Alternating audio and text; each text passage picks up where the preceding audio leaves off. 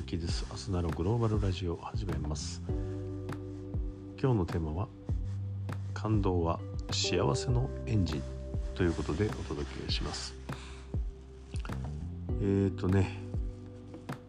あの今年やることね、えー、100個このシリーズのお話をしておりますけどもね、えー、10箇条運気を上げる10箇条に沿ってねやることリストを作っておりますけども今日はこの月の10箇条運気を上げる10箇条のね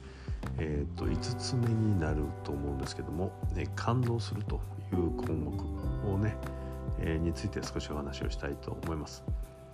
えー、これね何度もお話しておりますけどもあのブリキのおもちゃの博物館のね北原照久さん、えー、と何ですか何でも鑑定団の鑑定士ということでねあの方が書かれた本「えー、月の十箇条」えー、ここに書いてあるね、えー、ことから引用をさせていただいております。えー、運気を上げるね秘訣の一つとして感動するというのを挙げておられます。感動するねこれはまあ心が動くっていうことですよね。えー、この幸福感というものはね、えー、結局心で感じるものですから、はいまあ、誰が何と言おうと自分が、ね、そのように感じれば幸せであるということなんですけどもさてこの感動というのはねこの心がいい方向に動くということまあ幸福感にね、えー、ほとんど近いニュアンス意味合いだと思うんですよね。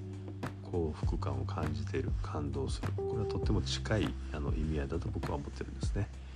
ですから感動は幸せそのものであるというふうなあの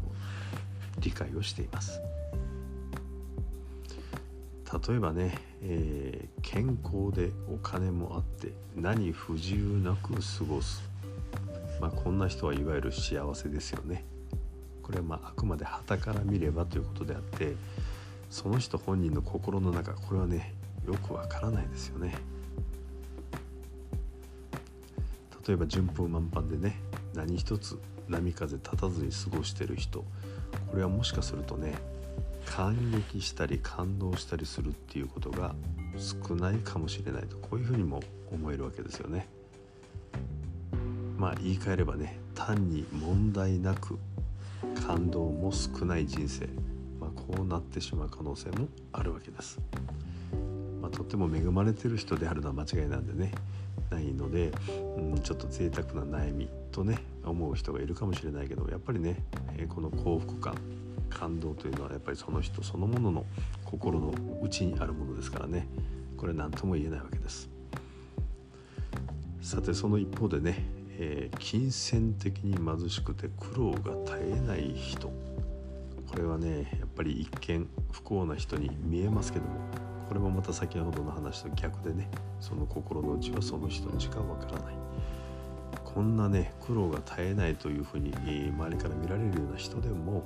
実は日々感動することにこここと書かない。こういう人かもしれませんよね。お金がなくてもね体が弱くていろんな病気をしてなんかいろんな苦労をしてるね、えー、背負い込んでる、まあ、そんな人でも実はとってもねあの家に帰れば素敵な家族、えー、奥さんとかね子供がいて、えー、毎日が楽しい、ねえー、体が不自由な中でも、ね、できないことに気持ちをフォーカスするんじゃなくて何か自分のできることにね心をフォーカスすればこれはまたね幸福感というのは増すわけですね。まあやはりね繰り返しになりますけどこの幸せ幸福感というのは感動だと思うんですつまりま人生のねこの波の振れ幅が大きいほどねやっぱり感動というものも大きい。人生の振れ幅というのはチャレンジすればするほどね、えー、こう大きくなると思うんですね。なぜならチャレンジには失敗というものがつきものですからね。まあこう言うとね結局のところチャレンジすることチャレンジャーは幸せになる可能性がある。チャレンジャーは失敗することも多いけども思いっきりチャレンジしてね大きな成功をつかむこともある。人生の振れ幅が大きくなって感動をたくさん感じることができてつまりチャレンジャーは幸せになると、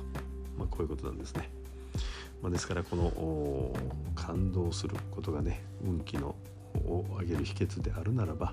感動するために感動する場面を作るためにね精一杯チャレンジをするというのがね、えー、今日の結論でございます。えー、ですからね大きなチャレンジをする目標項目をね、えー、10項目僕は挙げました。ね、失敗してもともとダメでもともと成功した時に大きな感動そして幸福感がやってくる、まあ、こういう年にしたいと思っています。はい今日はこの辺で失礼いたします。また明日お会いしましょう。See you tomorrow